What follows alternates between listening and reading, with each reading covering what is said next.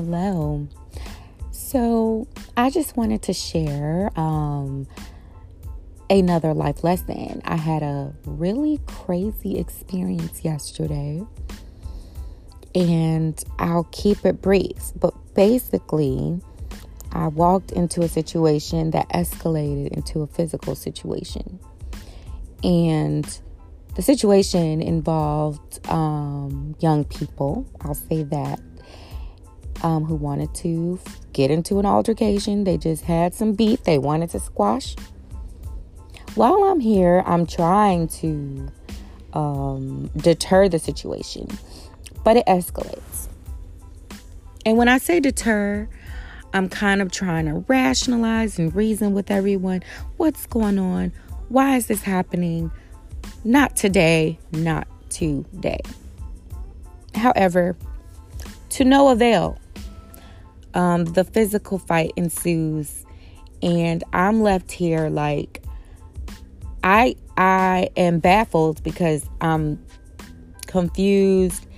I walked into this. I don't know what's going on, and I didn't want to jump in. I mean, it was pretty much one-on-one, um, but I was kind of waiting to see if I needed to jump in. But either way, this situation didn't have to happen, right? Um, while I'm trying to protect someone and hinder someone from the situation, they literally walk right into it. And it made me think about life. You know, many times God is putting a guard up for us. He's standing in the gap for us. And we still walk right into the nonsense. We still walk right into a terrible situation.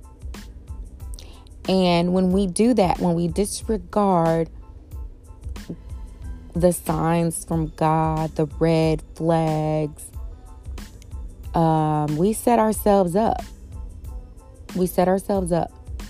And so I just wanted to bring this to this platform because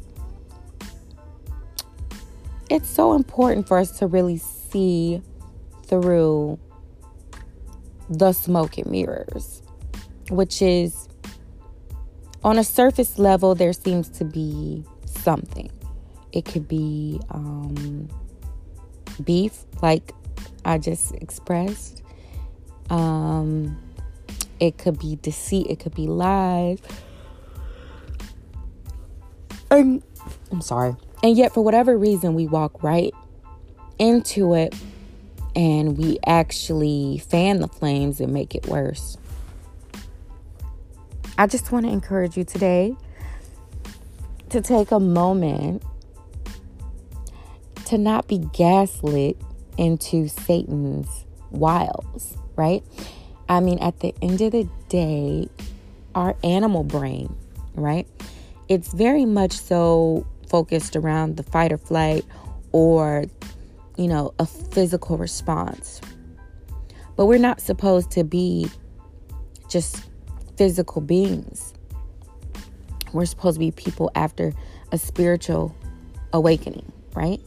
And so I just want to encourage you, when you feel like you're in your flesh, when you feel like you're in your physical body that wants to react, that you just really take a step back, a pause, and look at it for what it is. It's the enemy riling things up, because that's how the enemy works.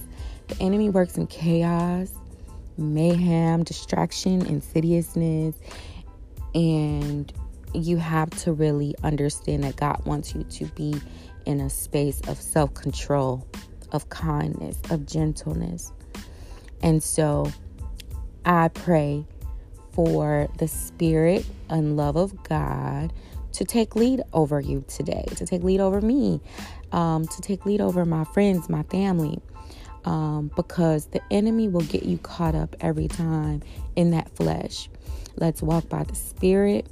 Let's, you know, our our fight is not against flesh and blood. It's against spiritual principalities and darkness that rule over this world. And so just a reminder, that's Ephesians Ephesians six as well. go back to Ephesians six and really put on that full armor of God, that righteousness of God, so that we can really fight this enemy in the proper way. We fight the enemy in the spiritual sense, in the spiritual world, because in the physical world, it only escalates.